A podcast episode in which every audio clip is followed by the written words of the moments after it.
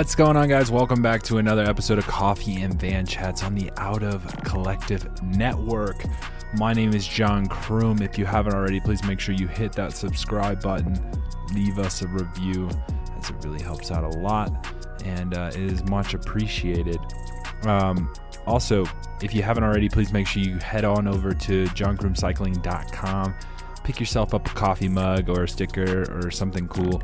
And uh, yeah show some love. I really appreciate all the support and all the time that you guys have spent uh, involving yourself into this podcast. It's been super cool. Uh, and yeah we have some cool things coming down the down the road. So be on the lookout for that um, with the out of collective. Um, I put down in the description um, how you can follow the other podcasts and go check out the other podcasts. Uh, all you have to do is go down to the link in the description below. Anyways, enough of that. Let's dive into this week's episode, and that is with the vegan cyclist Tyler Pearce. Uh, I've been trying to get him on for quite some time. He's a busy guy. He's a busy guy, and honestly, this is an interesting podcast because literally I ask him one question, and it's about an hour and a half long.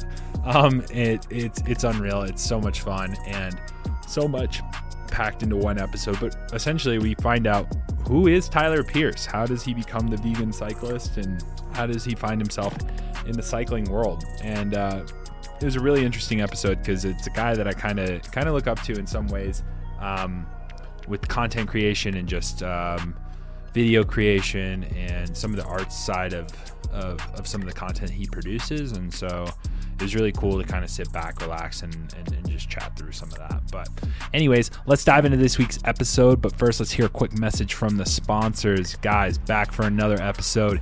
Spot. Spot covers your medical bills up to $20,000 each time you get injured. Spot will actually cover your actual out of pocket cost instead of a fixed fee. In a world where many people are under and uninsured with sky high deductibles, Spot fills the gap that is sorely lacking in the outdoor space.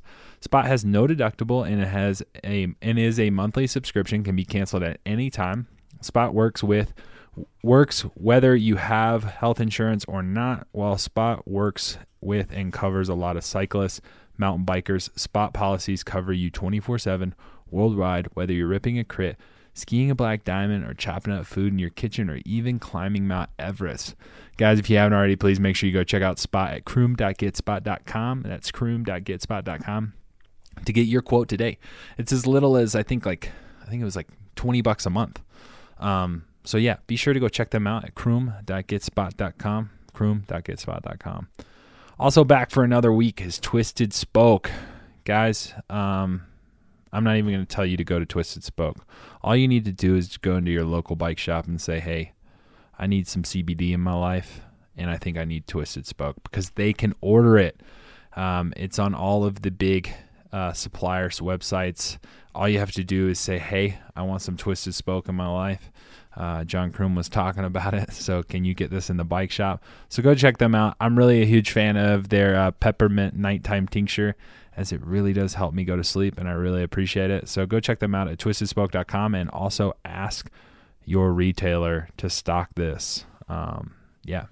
Also back for another episode is Bike Hardcore, guys. I'm tired of seeing you with 30 bikes and all kinds of other crazy stuff. So go check out bikehardcore.com to get all your bike cleaning needs with all this salt, dirt, and shit on the road.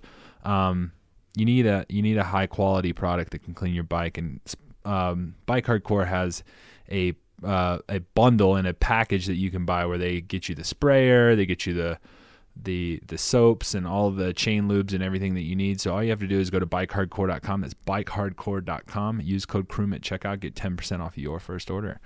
All right, guys. Now that we are done with all the ad reads for this week, let's go ahead and dive into this week's episode. What's going on, guys? Welcome back to another episode of Coffee and Van Chats by the Out of Collective. I'm sitting here with Tyler Pearce, the vegan cyclist, known as the vegan cyclist, but I know him as Tyler Pearce. Um, anyways, man, how, how you doing, dude? I'm doing good, but I'd rather be in a van drinking coffee. Yeah, you and me both. You and me both. And so I don't know if you know how this whole podcast started, but I was going to try the whole vlog life. I was going to try to outdo you um, via YouTube and uh, I luckily for you, COVID hit. um, and so when COVID hit, I uh, yeah, I would have been an asshole to just go out and travel in my van and drink coffee and I was like, fuck, how am I going to promote sponsors and whatever else? And I started this podcast, yeah, and um, got cool guys like you on and whatever else. But yeah, when when I see you next, I'm gonna make you an Aeropress straight out of the straight out of the van, and if I have the top tube van by then, um, we'll, we'll we'll pull you a shot of her, some espresso out of the van. So that'll be cool. How big of a coffee guy are you? On a scale like one to ten, like ten being like maximum coffee guy, like a douchebag that brings the scale, weighs it out, and that kind of guy. Yeah, uh, like you steep it for 45.7 oh, yeah. seconds, you weigh the water, it's 22% of the total volume, you know, like all of that. I used to be that douchey. I'm not that douchey anymore. Um, but I, I actually had a scale with a timer where I'd weigh out the coffee. I ground the coffee to a certain grind setting, and then I would steep it for a certain amount of time, and then I would expend it with a certain amount of water in grams. Yes. That's crazy. I, I mean, I'm a huge coffee. I'm a huge coffee fan. Uh, black coffee, uh, just yeah, across yeah. the board. I actually don't think I've ever drank any other way. Uh, yeah. and so, but to me, I must not have a, uh, a, a an advanced palate because your bottom of the barrel pod coffee yeah. versus the most expensive bean, ground, steeped, all of that. The difference is like between zero and a hundred. Like y- you might have a five point difference. Okay, I, I we could talk about this all day, but I feel like I would disagree with you a little bit there. Um, between a pod and like if I were to make you an Aeropress, hundred percent. I would actually, I'd actually love to do a video just on that, where I sit you down, I make two cups of coffee. You don't see me make the cups of coffee. And I tell you to take a sip and then you tell me the difference and which one's better. I would be able to tell you the difference. Okay. And, and I know that the the French press, the AeroPress, anything is going yeah. to be better. What I'm yes. saying is the difference is it big enough? how how much better it is is marginal. And so like I uh my my wife got me this really nice espresso machine. Yeah. And um I love it. It's amazing. But to be honest, I want to have something in my hand and put it in my face that's zero calories all day long. And so uh, I, I would rather have actually like lower quality, lower caffeinated, and like see, pot coffee, so I can just keep drinking it versus this quadruple espresso where my 100%. eyes are popping out of my head by noon. Hundred percent, and like, I, and that's why I said I used to be that way. And see, then I started. I got this thing called um, fuck, what's it called? A job, and um, and I started doing other because you see, cyclists do this. I think more out of the aspect is they have nothing fucking better to do. And it just adds math and so it looks cool. And so like you walk into your roommate's thing when you go do your you know your stage race or you're at your track race whatever and they whip out the scale and in between track sessions they're weighing out coffee and doing whatever they have nothing else to do. Now i have emails and meetings and this and that and this and that. And so yeah i, I go to the keurig just like any other normal human. But I will be honest, I do have a scale. I do have an AeroPress. I do have a very, very nice espresso machine, and I'm getting a nicer one um, where it literally weighs out the shot and times the shot um, every time. And so, yes, I, I, I I am in the mix of that. But now that see, we, that needs to be that needs to be the treat, right? And this is yeah, yeah. I, this is where I got exactly. into some trouble. I got into some trouble where I was I was making only espressos all day long, and so then before my espresso machine, uh, even though I really like coffee, I might only drink two or three cups in the day of like pot coffee or French press coffee. Uh, and it wasn't so that the amount of caffeine wasn't that bad. And so I never really felt like addicted to it. I just enjoyed it. But yeah. then once I started doing espressos, and it's basically like you're having like a dessert. And then now that's my level of everyday coffee. Now I'm like six espressos, six, six espressos in by noon, you know, and now now my my caffeine tolerance is so high. And so like I have to do now if I go to a shitty cup of coffee, I'm like two shitty cups of coffee just to bring me to baseline.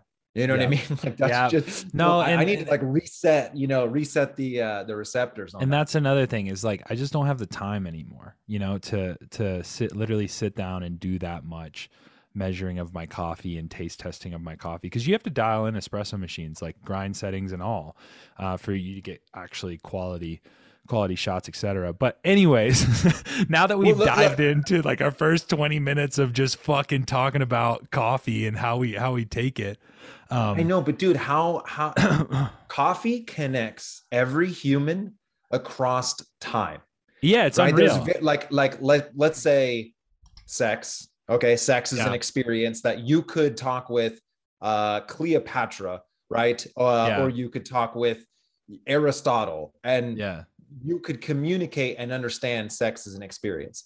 Coffee yeah. is is one of those rare things that, that like everybody have, experiences. Yeah, that everyone enjoys. Everyone everyone almost has it as a part of their personality you know um it, it's like it's and it's if they really don't have coffee if they don't have coffee they have some other filler like and that that totally. meets the need that meets the need you know what i mean like and yeah. so in all reality it does it all does kind of come together well and, and so i'll i'll end the coffee chat on this part and, and loop it into youtube a bit yeah. which is that uh i've done a train like a pro challenge three years uh the first year i did it on instagram story because i didn't i did i had never daily vlogged uh before then and so i actually daily vlogged on instagram story and That's then insane I, I had such a such a good response to that. I was like, well, how much harder is it? Because it would take me about two to three hours to build the story every night. Um, and so then I was like, well, shit, I could just be doing a full on YouTube video.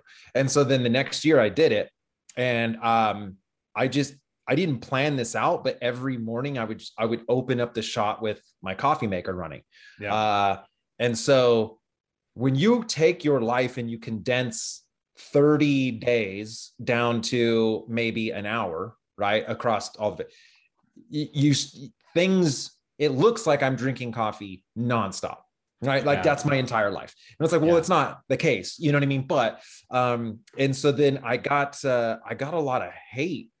I, I was so surprised, uh, like people saying I am a drug addict, that, huh. um, you know, I can't function without coffee and which never was a thing. I just like coffee. But it was yeah. so strange to see um, this certain this certain division of people who are like, you know, that is that is cocaine. You're you're a heroin addict by drinking coffee. Um, and it was like really surprising to me that that well, that kind I just of I also think be- I also think that people that comment on YouTube videos are like it's one or the other. Like you're gonna get somebody that's super fucking awesome and has like been watching you since you had 10 subscribers. And then you you get this other guy that literally I think I think there's bots in the world on YouTube and people that literally I don't know if they're hired or what, but I think they're sitting behind their computers and it's like, oh, I'm gonna ruin this fucking dude's day real quick. Hey man, you shot that video so shitty. That sucks. This sucks here's a thumbs down, eat shit and die. And you're just like, fuck, I got like five. And for, After, for a guy like me, for a guy like me, I got like five comments on my video, okay? Yeah, and that's one of the four. It's like, fuck. yeah, well, so what's what's like uh why? Right? I mean, I you you got you enter you were entertained. 100%. Right? Like you 100%. consumed the content that is completely free. Yes. And you this was your choice Yes. I, I didn't come on your TV and force you to watch this, right? Like you clicked through. And yes. so then it's so weird because I have seen videos that make me extremely angry and I disagree with everything about it. I hate it. Never in a million years would I ever think about going into the comment section and saying anything. I just go, okay, that sucked. That was stupid and yeah. then I move on to my day, dude.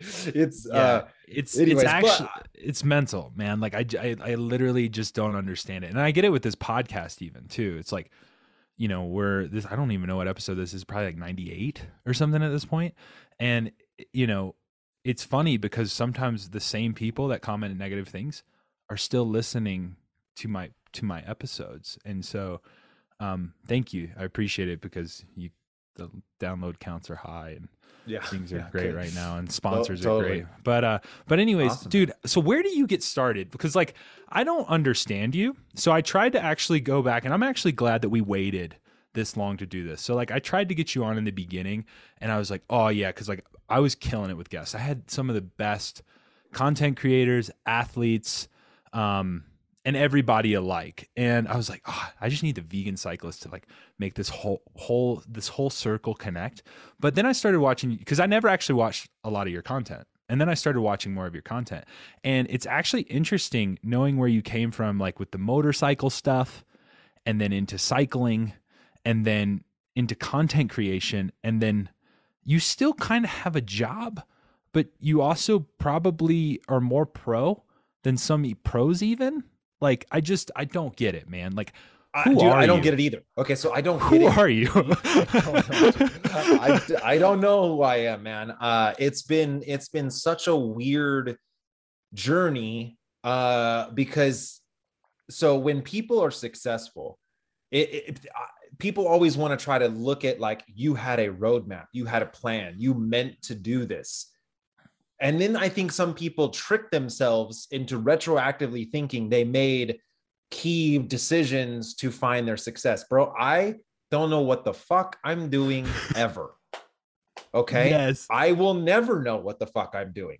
And yes. and so like nothing is pre-thought out. I have yeah. no idea what tomorrow is going to hold. I literally just try to at, at every decision when it's faced when I fa- when I'm faced with a decision, um, I try to give it as little thought as possible and then just make a decision because there's a, a, a paralysis by choice that can yeah. happen. And so, you know, there was this uh, uh, this scientific study about jam. And so they went to the gro- uh, grocery store and they put out three jams: strawberry, mango, raspberry. And more people actually purchased jam when there was three choices than when they had 20. So, but you would think, oh well, I I want to give the, you know, them blueberry and marmalade and all this. But the fact there was too many choices actually dropped these people's ability to make a decision. And yeah. so I will find myself in that where if I think about something too much, uh, then then it's just like this feedback loop in your head. And you're like, then when you finally make that decision, dude, you second guess the shit out of it because you're yeah. like, well, you know, was this the right? So I don't, dude, I try to turn my brain off and just do things. And I, I, so my favorite analogy in my head that I like to encompass my life is that say you just end up on a body of land and you have no idea where you are, north, south, west, doesn't you have no idea. Yeah. And your goal is to get to the ocean. If you just walk in any direction and just stay consistent on that direction, you will eventually hit the ocean. It yeah. might not be the ocean you want. You might have been on the East Coast and then you started walking west. And it could have been like, bro, if you just had walked east, you were like 10 miles from the ocean. Yeah. But you didn't know. And so you ended up taking this shitty ass route. But let's imagine you you start in a position and then you never take a step. But you Google and you're like, where are the oceans and how do I get there? And, and then you get the route and then you've spent years and years and years and now you know exactly how to get to the ocean but you haven't taken a fucking single step. And you are just as far away from the ocean as any other idiot who didn't do any research right? So just start walking and keep that direction keep your heading as straight as possible. And you're going to have you're going to veer left and right occasionally as life hits you but if you just walk in relatively that one direction you set off on which to me that direction is time independence, right? So, like a lot of people want financial uh, independence, like they want to have as much money as possible. I don't really care about money. I want to have time. I yeah. would I would love to work 10 minutes a day, right? Uh, yeah. that that's what I want to do. And so how do I accomplish that? Cuz I am so very lazy and I I just need to be able to do the least amount of work for the most bang for the buck. See, when you say it, shit like that, it makes me feel even more lazy because like I feel like I'm actively like I'm fucking grinding, I'm fucking hustling, and I'm I'm going about my life. But dude, I've tried the YouTube thing. I've tried creating videos, man, and it's it is fucking hard. So like, and here's the thing: I could pump out content daily, but it would be shit. Like it would be shit. And dude, I feel like you pump out content quite often, and well, it's I, good so uh, yeah i could do more um but uh to me i'm this sounds douchey I side myself with it as an artist and not a content creator. I don't think that's douchey, but I think I think I'm gonna argue and say content creators are artists, but we'll have that conversation another day. Well, you could be a content creator and just put out like fake prank videos. I get, I get you. Okay, know what I mean? Okay, and that's yeah, not yeah, really art. And yeah. so to me, I want to make a, I want to make a story. I want to tell a story um, that regardless if you know who I am, and regardless if you watch any other video ever of mine, you will have enjoyed that one experience. Yeah. And so uh, I, I put a lot of time and effort into that. And what's so difficult, and so right now I'm I'm in this like probably the longest that I've gone without making a video. Uh, I didn't make anything in January, and now it's fucking almost the end of February, and I haven't posted a video. Um, I mean, I have so much in the works. Like I know I'm going to get back into that grind. But the thing is that I'm sort of like an OG YouTuber you because are, yeah. I have I don't I don't force myself to make content when I don't feel like it. Yeah. And so when you force yourself to like okay, I don't want to like compare myself to Van Gogh, but if Van Gogh was had a manager, he'd be like, "Bro, you got to crack this out by Sunday. Come on, come on, come on. Starry night, go, bro." Yeah. Like, well, he's you know what I mean? Like that now, what is it? Right? It's just the creative process is like a mist. You know, the fog rolls in and you know you're in the fog, but you can't hold it, mm-hmm. right? So you can't grasp it. And so that creative fog rolls in, and then I try to go, I try to create. And uh, when it goes away, I don't, I try not to force it. And yeah. I, I will say though, it, this is the first year where I no longer have a day job and that is so scary to me. So before so you don't have a day I, job now, yeah. I thought yeah, because I, I was going to bring that up. I was like, I was like, yeah, let's talk about what you do for work because I don't think people so, know that you so actually I definitely, yeah. I mean, let's dive into that. Uh, but yeah. I have always had a day job. I've always had uh, a level of financial security in which yeah. I didn't have to dry hump sponsors. Like I've never have to do some ad read or like I got real uh Speaking of that, that's a perfect time for this. No, I'm just fucking you. uh, you know, so like I got real spoiled with with choosing and running the YouTube channel as as I saw fit without yeah. any sort of financial um, piece to it. And that becomes like if you try to go out and be a, a, a content, you know, producer, an influencer, and that is your 100% your only job, dude, it's so difficult because you have to so sell yourself and then then whatever you think is cool you now have to throw a stupid ad on top of it and i just personally i hate that and yeah. so i've always been able to like just turn stuff down and be like well i don't really care i don't care if this video makes money or not because i have a day job so the um my career path has been an absolute roller coaster uh, you know, from the day I turned 18. I actually got a job selling cars when I was 17. Um, I couldn't start until I turned 18. I dropped out right of high school for this job. And I, when people say car salesman, they think of like a shitty little lot. It, this was like a high end, like bougie car dealership, uh, yeah, yeah. guaranteed pay. Like it was really, really nice. Like it wasn't, it wasn't gross. And just day one, I'm making like five grand a month. And uh, wow. as an 18 year old, and I'm just like, well, shit, this is so easy. you yeah. know, life is so easy. And so then uh, uh, I, I was doing well. And you didn't have to sell anything? Like there wasn't no, there wasn't commission. Like usually with car salesmen, especially nowadays, like, so there, you might go six months without making a check. So the, the contract was six months guaranteed pay of 2,500 twice a month so you would make five, you would take home five grand a month. Well, gross. Uh, yeah, yeah. You could sell dick, but after six months, right? You know, then they would they could fire you. Um, and so, but then you could make commission on top of that. But your commission, you had to commish five grand before you got anything extra.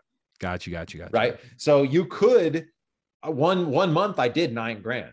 Uh, so I'm like 18 years old and I just cashed, you know, I just made nine grand. Like, yeah. So I, I sold, I think like 12 cars that month. I was just like on a high one.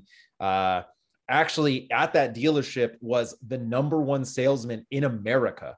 Uh, he's like some 47 year old, just whatever dude. Guy sold 31 cars a month every month. I'm not even like every single month. This guy sold a car a day for years. It was what? unbelievable. That's insane. I'm insane. Like it was unbelievable. I don't understand. Yeah. I, like maybe he was buying cars for the people. It was so crazy. Anyways, yeah, because I'm like wondering like if if it, that all goes back to the straight path analogy. It's like he's just been doing it for so long. His return customer rate is like insane. You know, if you're 18 was, yeah. sale, selling 12 cars, it's like, oh, you know, you know, he knows 15 people now, right? Did yeah. So so anyway, so I was doing that, and then uh I I just thought life was so easy that when someone rolled up and was like, "Hey, do you want to drive Ferraris?" and I was like, "Fuck yeah, I want to drive Ferraris," and they were like, "Cool." Come come and be a part of our team. And so then i just like quit on the spot and then went and joined a pyramid scheme. But i didn't know what a pyramid scheme was. Like i just was like oh i'm trying to drive ferraris. And uh, so then i was trying i like get to this shitty ass office and they're like okay you, you got to sell phone service to your grandma. And i was like uh no you know uh savage so then, see i thought you were ra- i was i thought you were joining a race team and i'm just like dude this dude has a crazy fucking life. And come to find out it's just like Herbalife or whatever the fuck. It's like hey man yeah, yeah you want to drive ferraris? Maybe eventually when you have 15 other people under you. I know totally. Yeah it was it was shitty. And uh so then but this was during the time of um uh the housing market was going crazy. And yeah. so then uh, my mom was a mortgage broker. She was making really good money. She helped me get into a house. Um, and so, because at that time, it was stated income. Yeah. You could just say, I make all the money in the world. And they would go, here's a mansion. And so then, um, yeah, so I got a house and then I was, you know, uh, I pulled some money out of that and I was like, well, what am I, what am I going to do with this money? Cause it was like 50 grand. And at being 18, that's all of the money that exists in the world. I'm like, I can buy anything. So yeah. uh, I, I decided to open a motorcycle shop um, and sell like clothing, parts, accessories, the whole deal. Again, no fucking idea what I'm doing. and so I, I just make a decision like, okay, how do I get a lease? Like this is this is the thing I'm focusing on right now. And I go and I sign a lease. I don't read the contract. I write my name on it. I signed the dumbest lease possible, which ended up putting me out of business a few years later because uh, of some of this fine print that they kept. They could up the rent basically whenever they wanted. And I yeah. signed a lease for $2,200 a month. By year three, I was paying $7,500 a month for rent. And oh, so, uh, I, but I didn't know, you know what yeah. I mean? And I signed a three year deal and it was like, but it doesn't matter well, how do I move forward? I could yeah. I could say, well, I don't like this contract, and I could never get a lease, and I could never open a business. Okay, where I'm I'm not anywhere better. So, anyways, signed this dumb lease, did this thing. Um, actually ended up uh meeting this girl when I was 18, right before I opened the business, right after you know she graduated high school, and uh, this hot little blonde, and I was not into her at all, but she lived in the mountains and she needed a place to stay in the city. So then I was like, well, if you work for me, you can kind of stay at my house. And then so we kind of got together as like boyfriend, girlfriend, but it was like I wasn't really that into her. I yeah. was just using this hot blonde as free labor. Um, yeah. she ended up becoming my wife. So and like my, you know, I'm just like wondering. I'm like, dude, does his wife listen to any of the content he puts out? He's just a savage, yeah. just putting this all out there. But come to find out, it is your wife. yeah, she, she became my wife. Like we we became best friends working this business together. Awesome. Uh, because what happens is is people when they get into a relationship, it's it's usually this like chemical dump uh and so it's all this you know honeymoon phase and and Romeo and Juliet. Like, oh, you can't, we live together, we work together 24 7. So we had to become compatible. And yeah. um, that that ended up being probably the best thing that came out of that business was my ability to learn how to be best friends with my future soulmate. So that's, cool. um, that's awesome. It was yeah, it was really really cool. Uh, anyways, lost that business. Terrible times ahead. Um, and then I became a debt counselor uh, because I had nothing to do. Everyone was in debt. Yeah. Then that actually became like. Were you in debt like a, when you were a debt counselor? And you don't have to tell me how. Yeah, no, I had a million dollars. I had a oh, million dollars in debt. Oh my god! I just lo- I've always wondered that like the guy that's the financial peace officer because like my finances suck. I'm a, I'm a professional cyclist, um, and yeah, like I, I listen to some of these guys' interviews and I'm just like, fuck, man, there's no way this guy made it through. but no, well, here's the cool. thing: is that when I'm talking to these people, I I I don't have sympathy. I have empathy. Yeah. So I'm like, I know what you feel like. And when they're yeah. like, oh, I've got $20,000 of debt on a credit card, it's like, yeah, well, I owe 700 grand on an ex, you know, extended lease. I Jeez. get you. You know what I mean? Like, so, yeah. um, uh, anyways, so then I did the debt counseling thing. There was like a little loophole that became you got commission off the debt you closed.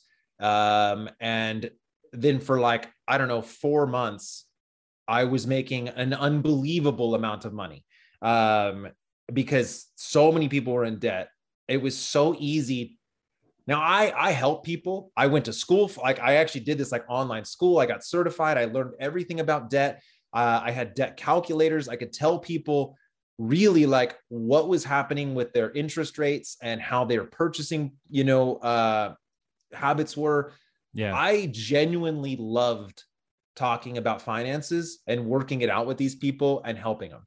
Um, I actually I helped this guy get out $110,000 worth of debt and he gave me this skateboard.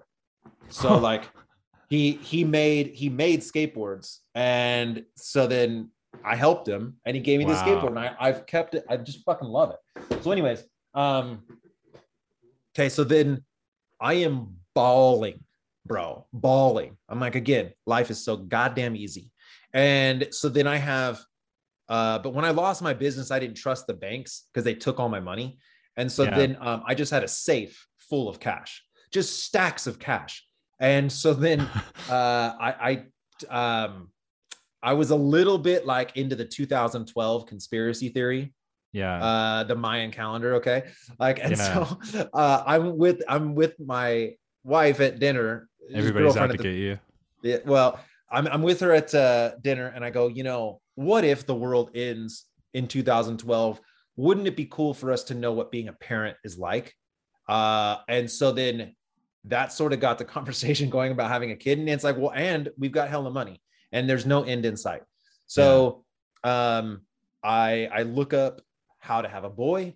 There's three different ways you can like scientifically, like how the sperm uh, male sperm swim. Are you fast, fucking with me right now? No, no. Okay. No, so there's there's there's three determinations on on if you're gonna have a boy or a girl. So there's boy sperm, there's a female sperm. Boy sperm, uh, swim fast, die young. Female sperm, swim slow, live longer. Uh, then there. So based on that, uh this is getting wild uh yeah like this is there, insane look look look so then there's there's penetration uh, level and okay. then uh, acidic level of the vagina. So okay. then the more acidic the vagina is, then that will kill off uh, the first ones that hit. So then you're left with a lot more female sperm. And okay. then if you don't penetrate hard enough, um, because the closer you can get your boys to the egg, the more likely it's going to be to, to, be a boy. Now, don't you have like someone, three boys? I, I have a boy and a girl. Okay. So before anyone's like this sexist piece of shit. Look, I did not want a girl, and I know that I've gotten trashed over this on by meme accounts. They can yeah. suck it. Here's the thing: I didn't want a girl. I had parties in high school where the most religious, well brought up girls were naked, stripping on my pool table. Okay. okay. So I don't want to deal with that shit. And yeah, so yeah. then I also don't know what it's like to be a girl. So I'm already afraid of being a parent. Uh, I have no stability in my family. My mom yeah. was married like five times. My grandma was married like nine times. Like it's there is. I don't see a white picket fence family. So I'm like afraid. To, I'm afraid to be a father. Uh, my wife is completely opposite. Everything has worked out for her. Her family's great. Cool. So I, how can I make sure that I'm the best father possible? Well, a boy seems like I know how to raise a boy. Like you're like, I can't fuck this up. Like there's no so, way I can fuck this up. Right. So we go, we try one shot kill, bam, get my boy. Like okay. just one try. it was awesome. And uh, so as soon as she gets the pregnancy test, uh, I lose my ability to make income. So then I'm like, well, fuck. So then uh, I take what money I have. Um, I uh, my mom, who's like, when she lost everything, she dipped out of California. I, I maybe see my mom once a year yeah, sometimes yeah. not, right? But I talk with her all the time. Like my mom and I have a really good relationship.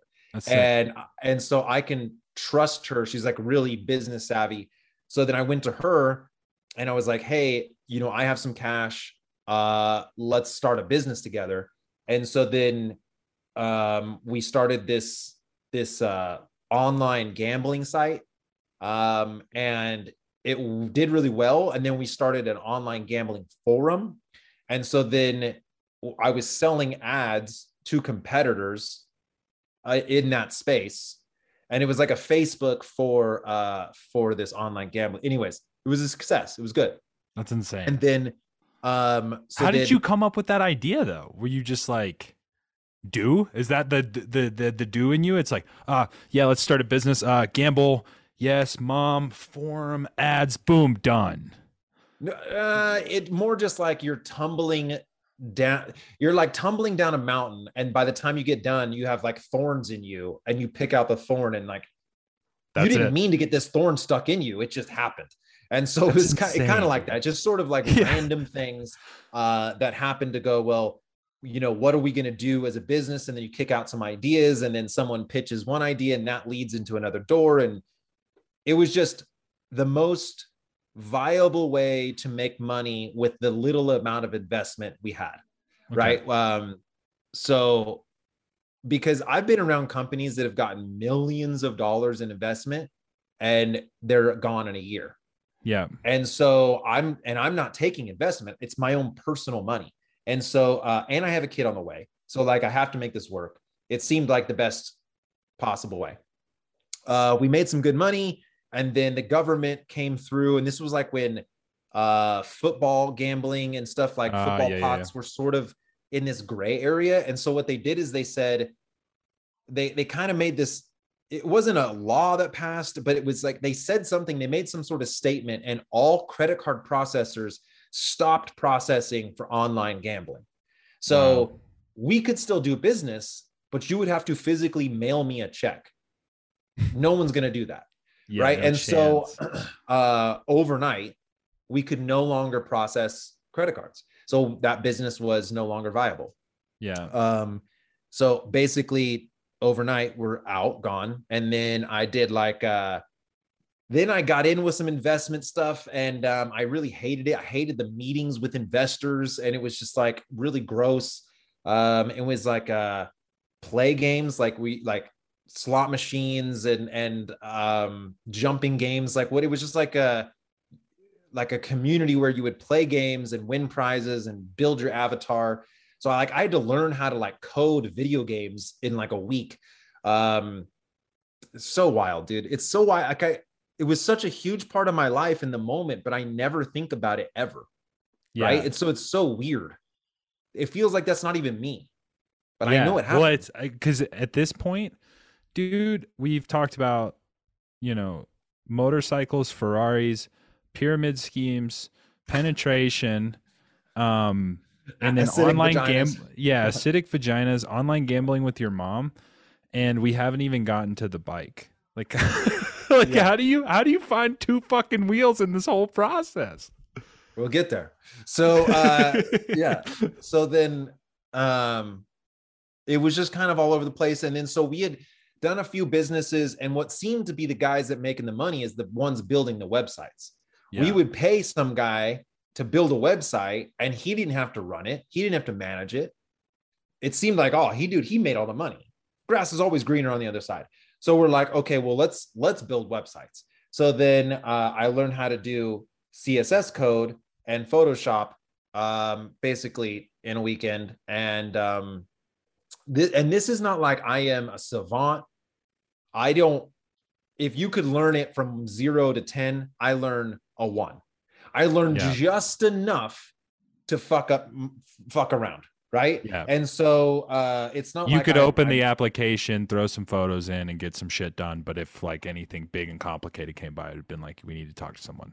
Yeah, yeah. so so then I started building websites. I started going out and and knocking on doors, and it was just it was terrible, dude. It was it was so not good. And so then parallel to this existence um my son you know is born and and he's awesome and i love him to death and like i i didn't know what it was going to be like to be a father um but i am naturally a gifted to be a father i'm like yeah. for whatever reason naturally i want to be a family man uh that is just like a genetic thing um i i enjoy every aspect of the family so, and I wasn't expecting that. I was expecting to be a selfish piece of shit and not like understand, be a terrible dad. Like my dad sucks. And so then I'm like, well, I'm, maybe I'll be like him. And so then, uh, but I wasn't. And I loved yeah. it. I loved everything about it. And so then uh, I started wanting to build a brand for my son because the kid started riding motos at two. Uh, and it was like, what the hell, dude? And like he was so good and so talented and so then I started like making little videos and I created an Instagram for him. And um, I, I was thinking, well, you know, I can set him up to never have to work a day in his life. Like, what if when he's 18, I hand him a social media account with a million followers and sponsors, and you know what I mean? Like, I'll dial yeah. him in. So then it was kind of fun to learn uh, content creation through my son. And yeah. um and then that bonded us together. Like we were always hanging out together. It was it was a lot of fun. And so then uh as as the web development thing started to kind of take off a little bit um and I've t- I've said this story a bunch. And again to people I, am totally open with my life. And I, I I tell the the bad and the good and the whole bit. Like because everyone has things that they deal with in their life but they they hide them yeah. And so I had just done this video in December where I was talking about how it was hard for me to bond with my son, uh, and motos was was that thing. Anyways, uh, I'm pushing my son probably too hard on content. Um, he's doing things that are insane, and I know like he could be something special. And so one time we went out to a track and I pushed him way too hard and he started crying and it was like like I was like angry that he wasn't riding and he wanted to play on a playground and he's four. And I'm just like in the car driving home. And it was sort of this uh moment where I kind of like had to regroup on myself. And I was like, yeah. okay, this isn't the point. This isn't what I'm supposed to be doing. This I, I've taken it too far. I've lost sight of this. And so then personally, I was like, I'm not going to ask him to ride. He has to ask me and he did not ask me to ride for like four years. Wow. And so while I was just like hands off on him, letting him sort of figure out, you know, what he wanted to do. And I still had this like uh, void to make content. Like I, I needed to do something because a web, the web, the web business was you pitch, you make a site, you work like maybe six weeks really hard and then you have like two three weeks where you're trying to now find new clients but you have all this downtime. Yeah. So then i started working on my own personal brand. And of course i don't know where it's going to go. I don't know anything about anything. What like year is this watched, at this time? Uh 2014 i think. Yeah okay. Something around there 2014 15 yeah. Um so you know in ozarks that little girl. I don't know if you ever watch Ozarks, but the uh, the the chick that he helps, she says in one of them, "I don't know about I don't know fuck about shit," and it's like, yeah, yes, that is me, dude. That's that is totally me. so then I just I just create a profile, uh, and I had I was doing jujitsu. Okay, so for the bike thing, I know this is kind of all over the place. For the bike, uh, I had always ridden bikes with my grandma, uh, rode motos with my grandma. Like all my childhood memories uh, that involved happiness involved two wheels. That's cool. bicycles, BMX, moto, whatever. It was always happy times with my grandma around bikes. So uh, I had been doing jujitsu.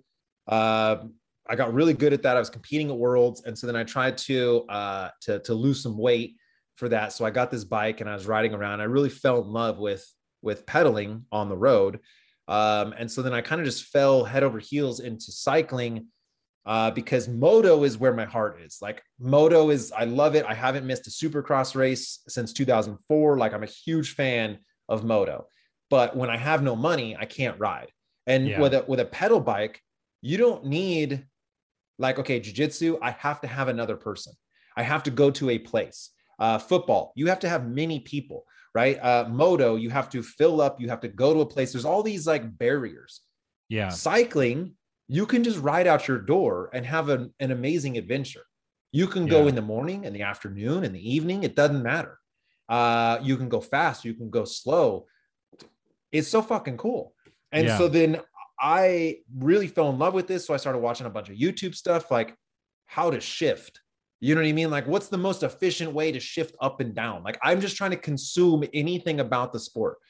Um, found Durianrider, like everyone at that time did. Yeah. And uh, you, you know, started really, eating bananas. I did. I did. I did a couple days where I ate like 30 bananas. Um, you know, and just he made it look like you could be that it was a performance enhancement to be vegan. Yeah. Um, and so there was uh, sort of a light switch for me. I mean, I there I could talk for an hour about my health transition uh, from fast food three times a day to being vegan, but um, I'll just say like I, I, wanted to I wanted to ride better, and yeah. so then I went down that path, and and so then when I started to make my channel, um, Durianrider was a big part of my life vegan was a big part of my life and cycling was a big part of my life. And so at the time I was like, well, uh, everyone's searching for Durianrider and this guy's making good money. Like he's, he's crushing it on YouTube, but no one, ha- no one knows how to spell Durianrider. Like what the fuck is a Durian? And yeah. so then, uh, which is a fruit that tastes like shit, by the way. And so then, uh, it, it, I go into Google and I look at Google trends you can see like what people are searching for. And so when I typed in cycling, the vegan cyclist was a top uh, search term because they were looking for him and they didn't know yeah. how to say his name. So I was like, well, is the vegan cyclist taken? Nope, it's available. Okay, boom. I'm going to get me some SEO advantage. But at this time, like, I think this is going to be a hundred subscribers would be like the ceiling you know yeah. what I mean? Like, there's no way this is going to go anywhere. I don't know what I'm doing. So then I made many terrible, terrible videos, terrible videos. Yeah. Uh, but I learned how to make content while I had a job. So I didn't have, to, I didn't care. It got 30 views. Who cares? I, I this isn't my job. Right. And so, um, that just over time started to escalate and more of my time started getting devoted to the YouTube channel. Um, you know, I remember the first time I got recognized at a race and it was just like blew my mind, right? Uh, and then there was all these things that were like this snowball just started really rolling. Now, one year, 100 subscribers, two years, 1,000 subscribers, three years, 10,000 subscribers literally like an exponential curve almost to a T. Wow. Um, and so then uh, I really then tried to had to balance the day job, which became, you know, a competing thing because now I'm having to train more. I'm, I'm having to spend more time on content. Now I'm having to travel for content. Like in the first like two years, three years, I just did it in my living room or my backyard. Like there was no you know but now like i have to go make new content other content something different so i got to travel and it just became yeah, crazy you have, you have, brands backing it and all kinds of stuff. Yeah and yeah and so but it's always been good because i had that day job security. And uh one of the things we did for the web development was when we started doing off-road um sites like e-commerce for jeeps and trucks and stuff the data that gets fed into the site is extremely complicated and a nightmare. And so we built an in house software program or platform that we could clean data from brands, put it into this, and then export it into websites. So we could clean, say, VP Racing Fuels data once, and now we can use their data to populate other brands or, or populate parts on other uh, companies' sites. And so then um, that was just an internal in-house thing. And then we actually started opening it up to brands paying because then they were like, well, we want to be a part of this. Like, we want to get on other websites. And then that data distribution service quickly became something that had a lot of teeth and uh and had and the business model was really good because you would do x work uh but you would get paid every month yeah because the manufacturers paid monthly it was a subscription free for dealers so then you would do the same work every month but you would make more money every month and so then wow. the websites actually became less of of a priority and this data thing became really significant. And so then we realized that at a certain point we were gonna we were gonna sell this thing and and and what what value we were gonna sell it at. And there was a competing company that we actually I would say we did better than, and they ended up selling for like 140 million dollars. Yeah. And so then in my mind, I'm like, well, if they sold for 140 million, like that's what I so always in the back of my mind, I thought when we sell this, game over. Um, and we could maybe like and there's NDAs and stuff like that, but like right now, I don't have a day job. So I'll just say that. But I haven't been I haven't been paid. like the so there is there's it. this weird transition where yeah. I no longer work. Uh, and that just happened this year. So, like J- January 1, 2022, um, I no longer have day job responsibilities, uh, but I have all the same costs. And there has not been a transfer of, of funds uh, from past day job. Okay. Yeah. So, like, and that won't happen for a while. Uh, it's, it's, going to happen. But now I'm like, well, what the fuck do I do? And and I always like held on to that day job as like, oh, I'm a normal guy. You know, I'm not a pro cyclist. Yeah. And so I always had an excuse. But now I wake up and I drink way too much coffee and and I if I'm not riding, what what else am I doing? And so you're then, pretty much you're pretty much just talking to brands. Yeah. Is that what you're doing now? Yeah, like- yeah, yeah. So in the last like month and a half, I have been trying to set up the year. Yeah. Uh, I'm trying to set up my 2022 year and future years um, because I'm so terrified, right? I'm so terrified that the level of expenditure, and, and I don't want to dive too much into the business, but like I don't make dick off YouTube right? The YouTube ad revenue, um, that that I mean, is that because you is that because you cuss or is it you know copyright no, I just, or I just don't post enough. It, oh, it, you okay. need you need to post almost daily um, for you to make any real significant money. Okay. And so uh, with the with the costs that I have to put out, so like when I go to Unbound, that that is a very expensive trip. You yeah. know, uh, we just did Valley of the Sun stage race. Yeah. If if you tally all the costs, I mean, we are thousands of dollars pers- just personally into that trip. Yeah. And so I'm going to make a video about it and, and I might make 200 bucks ad revenue. Right. I mean, it's just not like it's like there's net, just net ad revenue, or are you just not getting enough views to make more money than that? yeah, I guess it's not enough views. Um, I don't know. I mean, my ad revenue every month right now, it's kind of neat because I have so many videos getting ad revenue that like I don't have to post anything and it like I'll get like a two thousand dollar check, three thousand dollar check. Like that's usually where it hovers. Uh, yeah. If I really hustle, so in December, uh, because I made so many videos, I did like close to ten grand.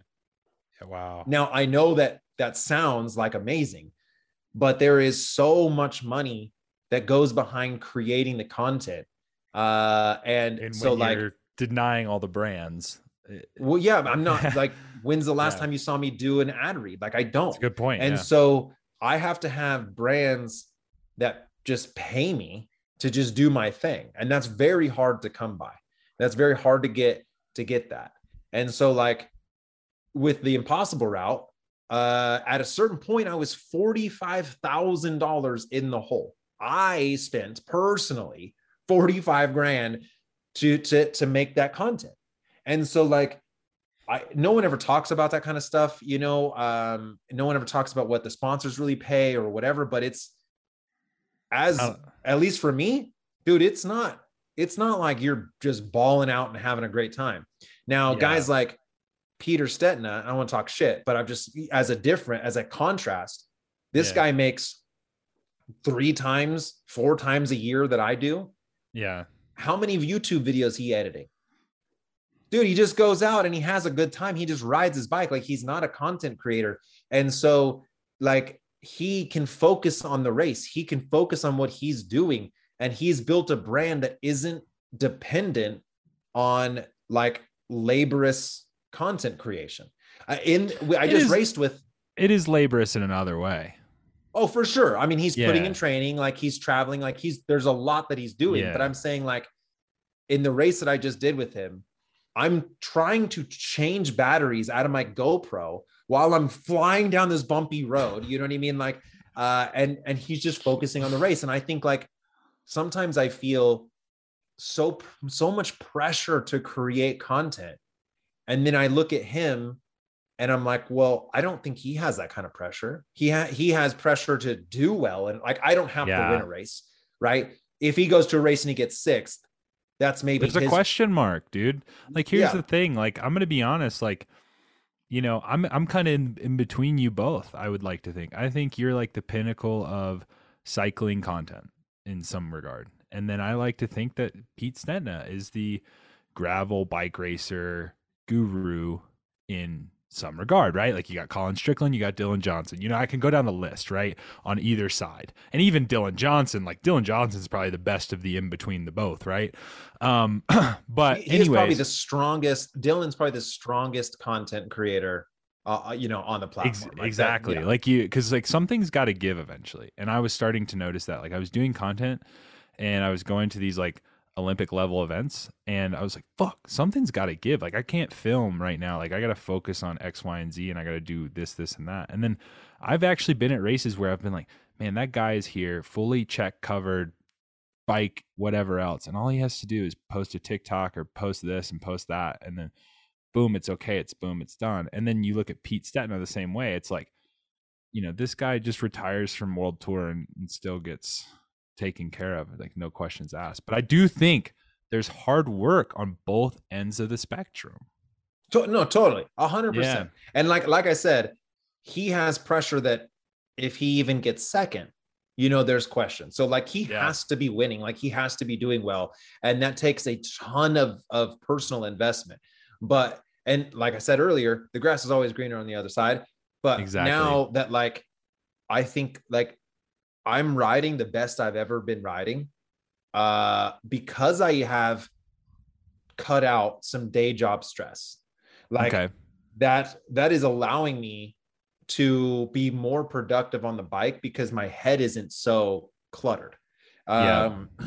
and even though, you know, like I haven't posted in a while uh, on YouTube, and that that is that is concerning to me because that is that is my main thing like what where am i? Why am i not? But the thing is like i i feel really good on the bike and i and i sort of then look at like guys that don't have to create this content and think like i wonder what i would be if that's all i had to focus on. But e- either way i'm just saying like yeah.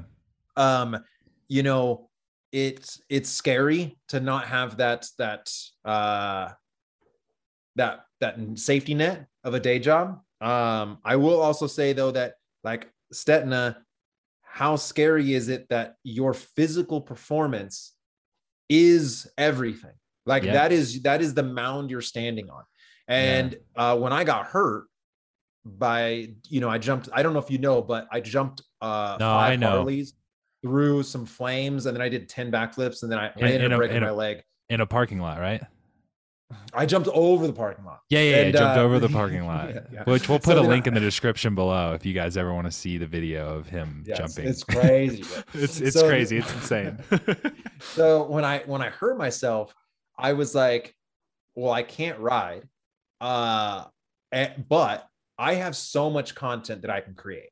Right. And so like I felt sort of this this like safety net of I don't have to ride to create content and I could honestly just become a filmmaker and and not ride at all. Um there's this uh this brand Dirt Shark in the moto industry and they just go around and they film cool events and like they make badass edits. They don't they're never they're on the other camp. Like they're just filming other people. And I was like, well, I could do that. I have that skill set. And so but you then know, you're no longer the talent though, and then it's not no, your brand, right? Sure, sure. But I'm just yeah. saying, like, I I don't have to rely uh solely on my results and my performance. I've had to because I that wasn't ever a strength of mine.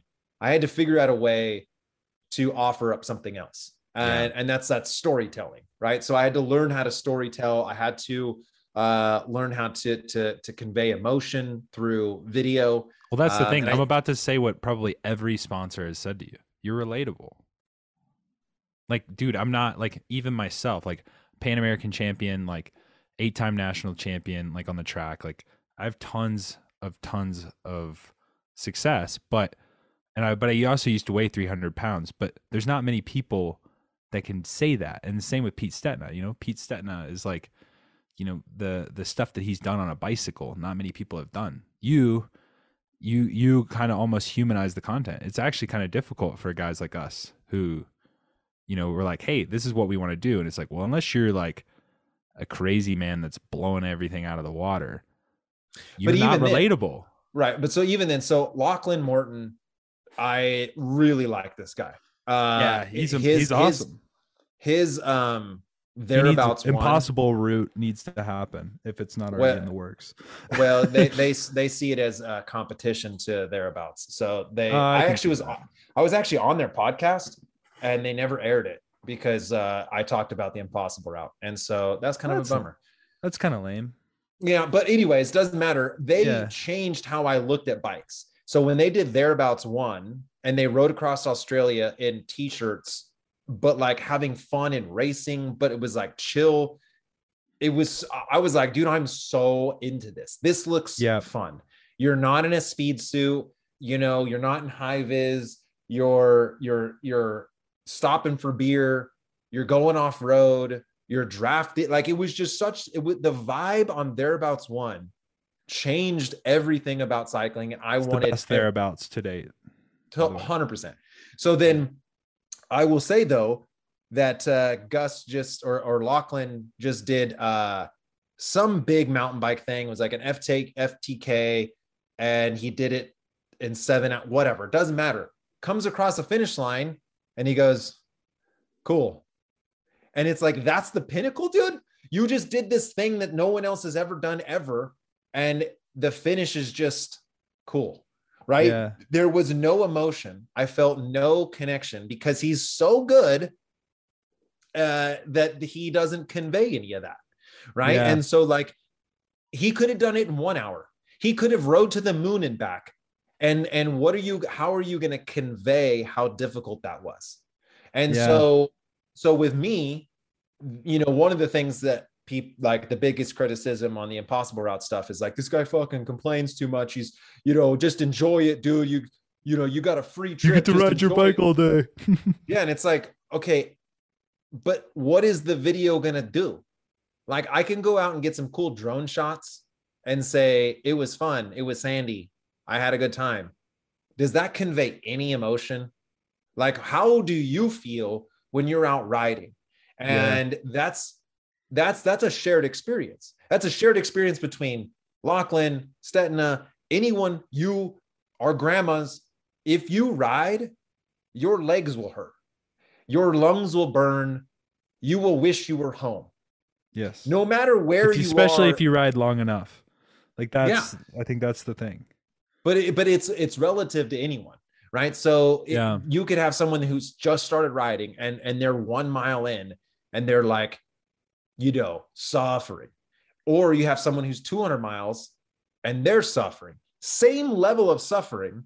And so then that that is how we connect with each other on yeah. that shared experience. And so then that's my goal is to try to explain to you what's going through my head uh, because we all have these thoughts. We always have these dark thoughts. Like uh, when I was doing my off the couch Ironman, and I'm I'm running this stupid marathon, cars were buzzing by me, and literally in my head, and I'm like I'm not suicidal, but in my head I was just thinking, I kind of hope a car just hits me, because then I have I have an excuse now to stop yeah. running.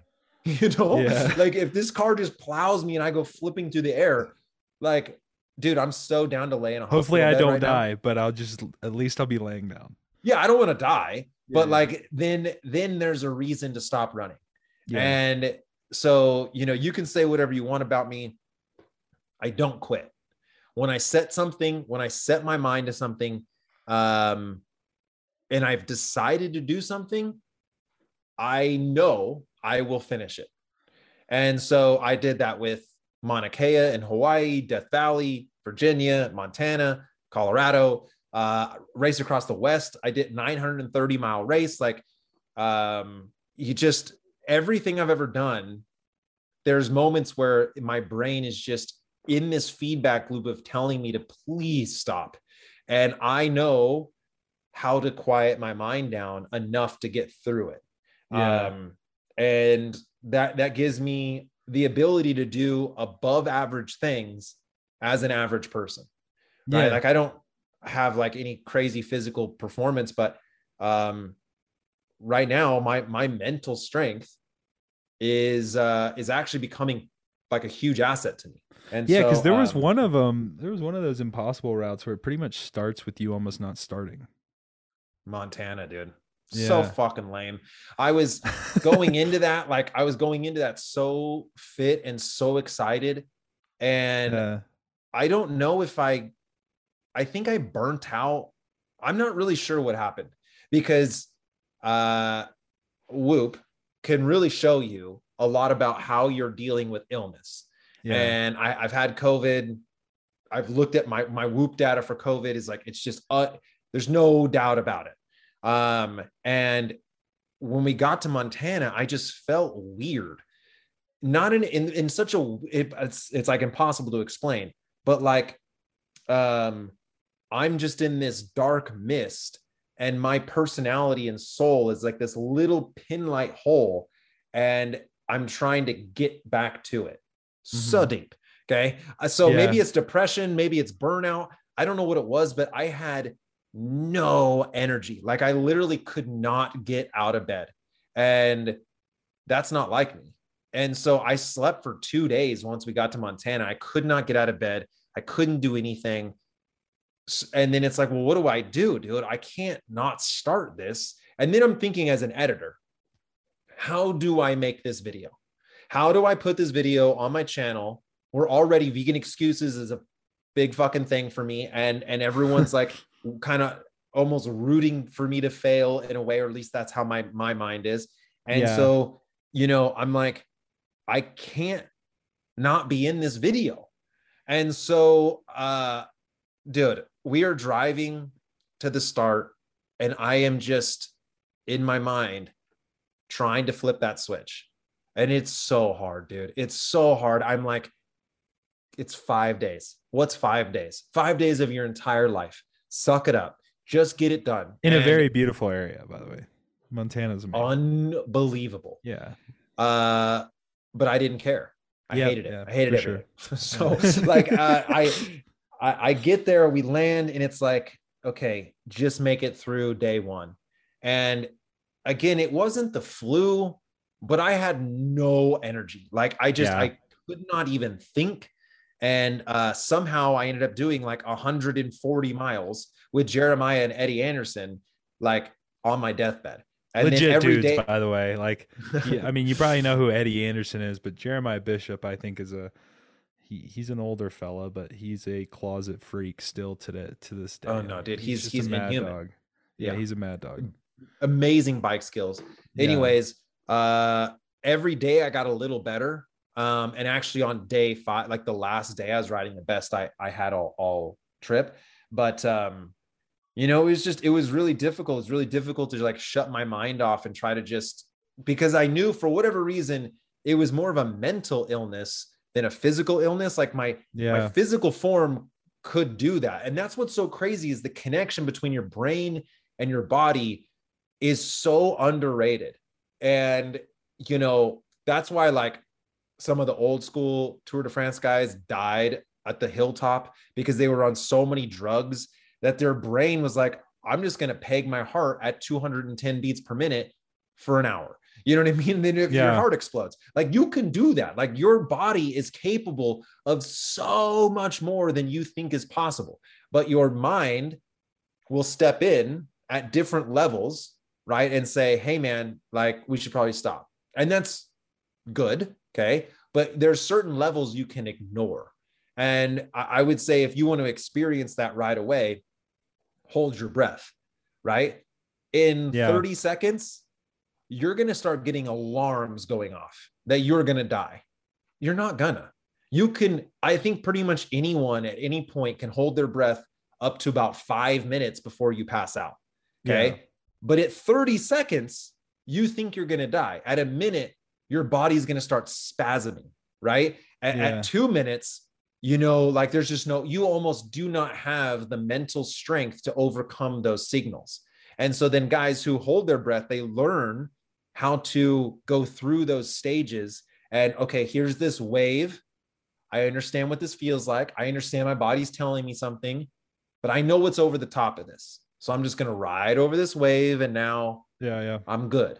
And it, like that just takes a lot of suffering unfortunately and a lot of pushing past your limits, but like these impossible routes have really shown me dude, it it doesn't matter if your mind is in the right place, you can accomplish anything. And I know that's so motivational poster in a dentist office bullshit, but I'm telling you that has been my experience so far is that I'm just an average guy and going out and doing these above average things. It didn't, I didn't train harder than anyone. Uh, I'm not naturally gifted in it than anyone. Um, I invested in myself on a lot of these. I took tons of risk. Um, and but what got me through it is just being able to overcome the mental demons. And uh, anyone, anyone can do that.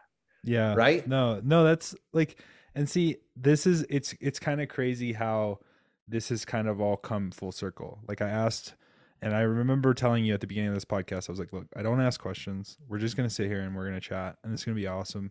Um, but I asked you one question. I said, "Who is Tyler Pearce?" And, it, we went on this and, tangent, and that's and that's how we got to it, and that's how we got to it. And I, I think that's amazing, man. And and so kind of diving, uh, you know, more more on the outside of of of of who Tyler Pearce is, but Tyler Pearce has created, you know, Ride Bikes Bro, which to me was really cool because I brought I brought Travis on the podcast because um I just like what he was doing with the content. I liked um how he was going about things. And then I also looked at the roster and and I was like, fuck, these are some cool dudes. Like you you guys have put together a really cool roster. But it's funny because we ended up jumping on this podcast because somebody else saw the roster and I can't find the original video. I've tried to ask the guy, he said he's deleted it. But there's a video that's circulating the the Instagram space, which I'll also put a link down in the description below. But supposedly Chris Schroeder over at Diamond Bikes Racing or whatever the fuck um, has has done a video where he's reviewing your roster and calls a guy not a winner. And supposedly it's taken out of context. That's what he said. But have you seen this full video, or do you know anything about this, or what's this deal? Uh, this is gonna sound douchey, but I I don't really worry about what other people are doing.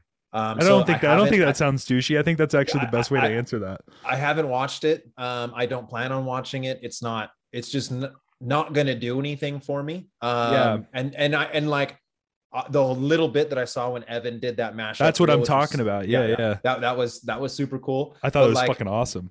I have no, no beef with that guy whatsoever. Like him yeah. going through our team's roster, I feel like is a, is amazing. Like that's yeah, really cool. cool. I'm I'm stoked that he even that that's even a thing he wanted to do. Um, but so team wise, uh, uh, in 2019, um, I had a spirulina company that was uh, that was sponsoring me, and they yeah. had a lot of money. And I was like, I want some of your money. And so I pitched them to uh, to do a team because like at the time I didn't really have any other way to collect money from them. Um, and so well, I pitched them this team and they said, We want to be the only sponsor. We want the best team in America. What's that going to cost? And I was like, like 200 grand. And they were like, okay, cool. We're in for 20. And I was like, well, fuck, dude, that's not, that's a lot lower than, you know? Yeah. So uh, I was like, okay, well, I can't do that. You know what I mean? But so then we worked it out and they were going to come on for 20 grand. And yeah. so then uh, I got which is massive hand, for yeah for a first team like you know whatever that's that seems cool. Uh, I I got a handful of other sponsors, went out, um, got a solid roster, and they paid four grand, and that was it. And so then oh they uh, bailed. Yeah. So they Shit. went out of business. They went out of business like I don't know, March. and, and, okay. and our team, you know, so we have this new team that like, anyways, um, and so it really, and I did a whole series on this. There was, I think, four episodes of the making of a team. Uh, and I go through our budget and, and the whole thing. Um, and everyone on the team got like mad at me because uh, I don't know why. They, no one came out of pocket. I was the only one that lost my ass. Uh, yeah, but they were like, usually how that works. Yeah. They I was saying some things about the team chemistry on the videos. I was being open and honest, and people are like, "Dude, you're throwing your team under the bus," and it's like no one cares about money and just just race your bikes. And it's like, but dude, I care about this. Yeah, I sure. want to see. You know, Legion is awesome. I don't really care about them winning. Tell me the business model, dude. How yeah. are you getting Ian Garrison on your team? That's what I'm interested in, right? How are you? Where's your payroll coming from? What the yeah. fuck are you doing business wise to make this work? That's what I'm interested in. So I was thinking, well, I think more people would be interested in the behind the scenes of how a team works. So, uh, so anyways, 2019 uh, team totally implodes. Even though we won best all around rider, we won we won best all around team for NorCal in the P1s. Uh, we won the Cal Cup. Um, That's pretty impressive. Multi- Cat one. We won. Yeah, P1 wow. two our team won everything. So okay. like, great. Okay. Uh, th- but then it dissolved, right? No one yeah. stayed on the team. Everyone went elsewhere. Um, I didn't know where I was going to get money from. And so then I said, okay, well, uh, I need to control the title sponsor. Like that's a lesson learned. SP2 being the title sponsor, even if it's like Adidas or Nike, um, if they pull out, your whole team brand collapses. And so, like Legion, Legion isn't a sponsor, that's their team name. So I, I, hmm. was like, well, that's kind of what I want to do. So I was like, you know, Ride Bikes is a clothing company that that I have, and I know I I can control that. And even if even if I stop selling clothing, Ride Bikes is a cool name. So that's where we're gonna go. And so then uh, we do that, I, I i'm like the title sponsor. I get a handful of other sponsors. I start working a new roster. Uh, we go out, we win like the first four races we do, uh, and then COVID hit, and I, you know, I didn't know what to do. Right, so like, how do you make content? Like, I had a, I struggled through COVID at on a personal level. Like, I don't want to like I know a lot of people did, but I'm just saying like how to navigate the content creation space. Yeah, yeah. I, and and I don't I'm not a PR type guy, like politically correct. Like, dude, in high school, like me and my boys, like we would have been canceled every 10 minutes uh, if it was today, you know? yeah, so like, yeah.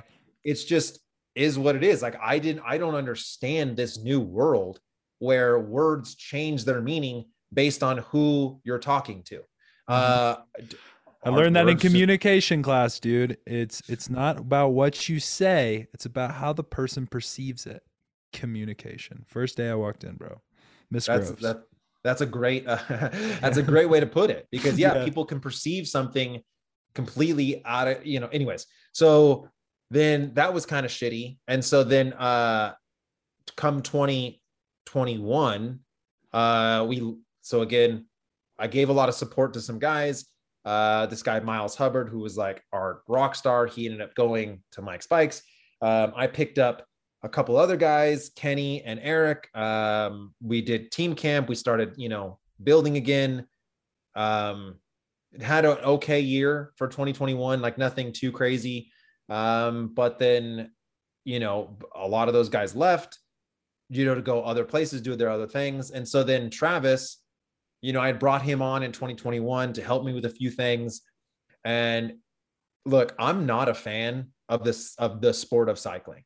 Yeah. Uh, I don't know anything about the racing. I don't really watch it. I don't follow it. I'm a moto guy. I love riding bikes. Yeah. Right. I mean, I'm not saying I don't like cycling. I'm just not a fan of the sport of cycling. Mm-hmm. Um, but Travis is.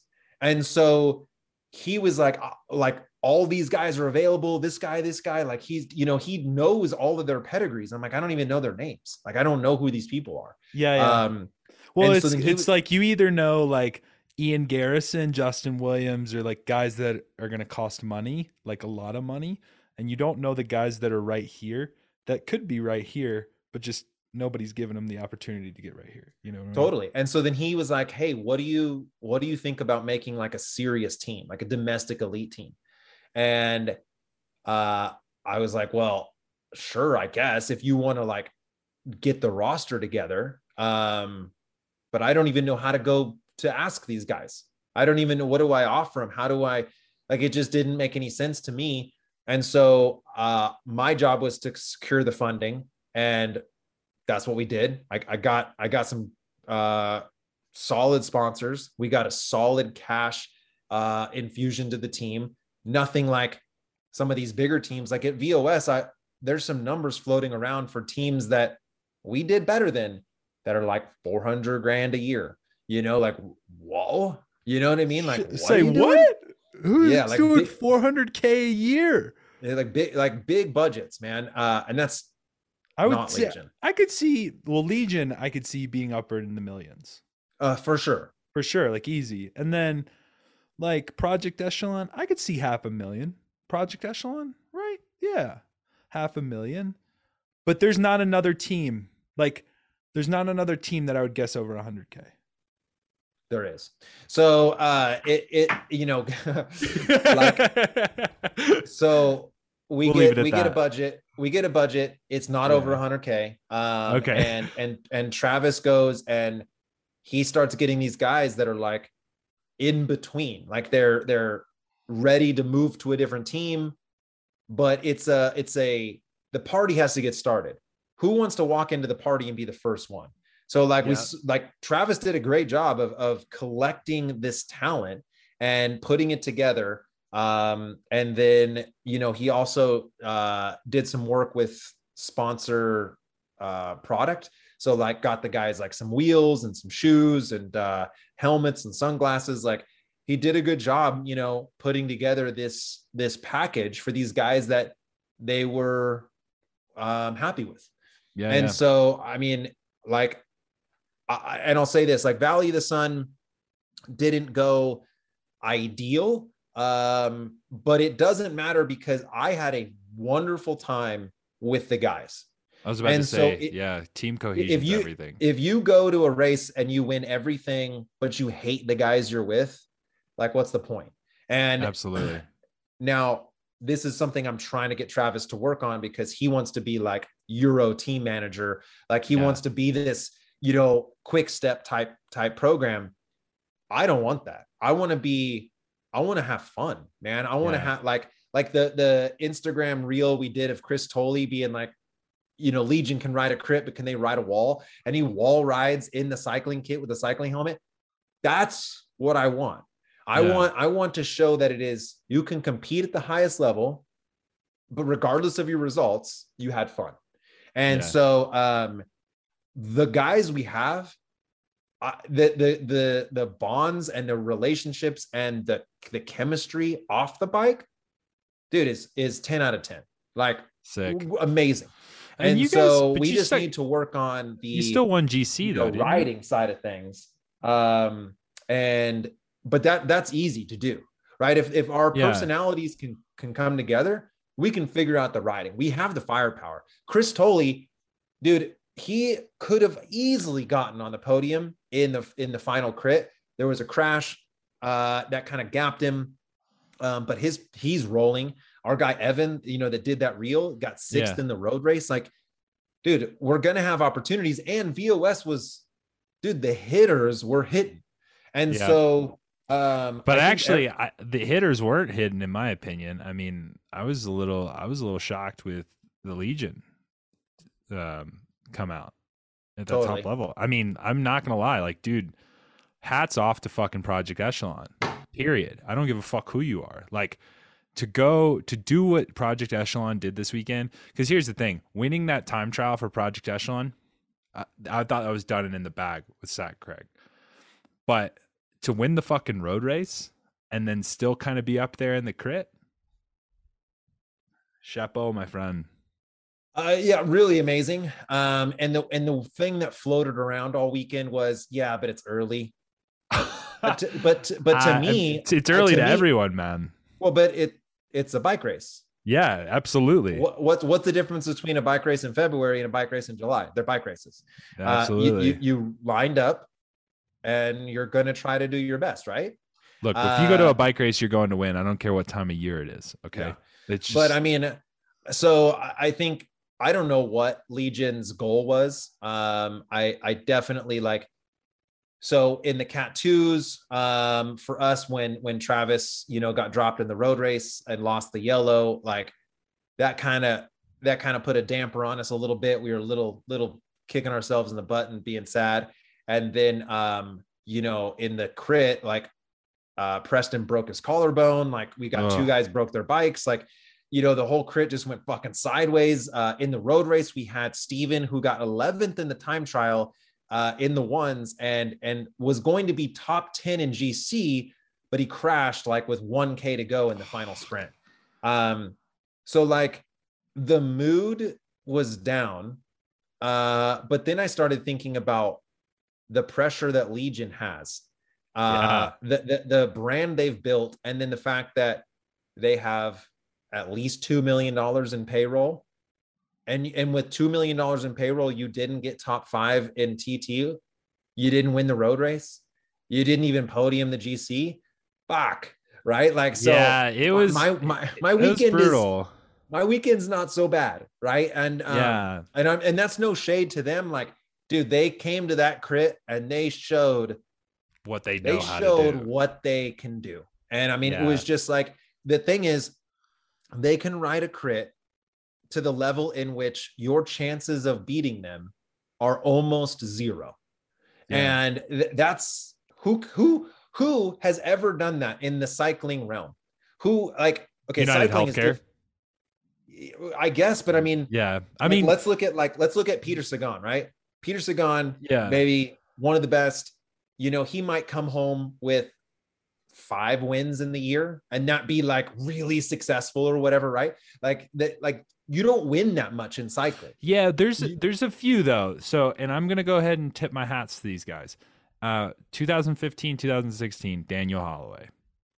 Like he had a three man team. There wasn't a single crit. He pretty much wasn't off the podium, and that was around the time. That would be like that was at the time when United Healthcare was still really huge, um, and they had the blue train, and and that would be like somebody that'd be like you ghost or like me going out and ghost riding with like two, three other guys, and like you know when Crit Life kind of popped up and those kind of teams, and just rolling Legion. That would be like me showing up with a team called yeah, we'll just do Crit Life. It'd be like me, Eamon Lucas, and Brandon Fury do Crit Life, and then Eamon Lucas and I we're winning races. Like that's what Dan Holloway did in like 2015, 2016. And then you had the blue train, obviously, where people wouldn't register they they were asked and told not to register for the race. They will be they're in the race, they're fine, but they didn't want to see the start list to where people wouldn't register for the crits. That's crazy. Like that that and and there was a time also with the team management. So I had a I had a guy who used to live here with team management. they used to tell him not to stack the podium because when they were going to other sponsors and they had a stacked podium, it didn't look good. It didn't look like anybody showed up. And so, like oh, back, gnarly. isn't that insane to think about? And this was around the time, I think this was like 2014, 2015, because I was telling him, I was like, man, Legion stacked a podium. He's like, dude, well, back in the day when I was on United Healthcare, we used to get in trouble when we would stack the podium. And that's why we would lap the field so much. So we would just be sure at least one of us would get on, like we would win the race and then we could dictate everything else. And that's insane. Yeah. Well, it's it's eras, right? You enter an era, and yeah. Legion is definitely entering that era. Um, yeah, I mean, I, it's what's insane is that again, bike racing is so unpredictable, uh, and there's so many variables, and yet somehow they always figure it out, or at least in a crit. Uh, yeah, and and they are. I think they're changing the face of American cycling. They're making it. Um, I think that it won't be long before it's like stadiums. Like you, you're there's crits in a stadium, yeah, absolutely, and uh, it's a hybrid between you know a velodrome and and crit racing.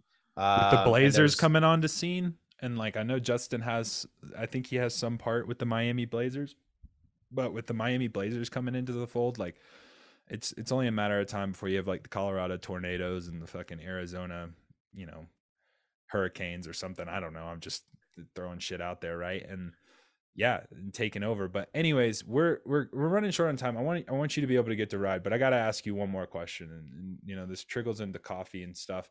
Um, dude, if you could have a cup of coffee with one individual, dead or alive, who would that person be?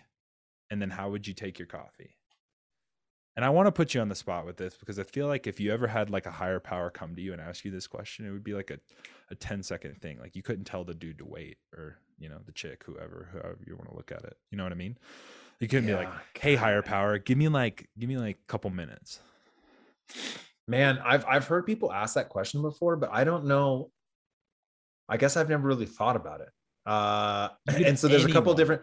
I know, I know. So I guess like I would want to try to do research on who who knows about aliens? Like I, I like you, dude, you just went whole fucking left field. I was expecting you to be like, yeah, Ricky Carmichael would be cool. I love motocross and uh nah, yeah, dude. A- like, like what I, I want to know like the Pentagon official, like what Pentagon official like worked on an alien spacecraft, right? Like it, w- it would be yeah. some name that no one's ever heard of. And and and I would it would just me and him or me and her, who, whoever it yeah. is that knows some shit.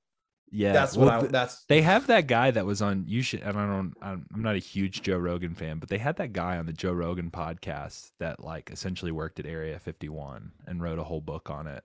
Yeah, it's and, you know it's hard. It's hard to say though because that guy has some inconsistencies in his stories, and you know uh, who I'm and, talking about though, right? Yeah, yeah, yeah, yeah. Yeah. Um, but so you know Bob Lazar. Uh, yeah, yeah. And so if I could have it, if I could have coffee with any one person, you know, uh, I, I would want it to maybe be like again like some the person know, out of the system. C- CIA agent, you know, that you know you've never heard of, but that would have access to the information that I want to know because I want to know, I want to know some shit that no one else knows. And no uh, holds I, bar, yeah.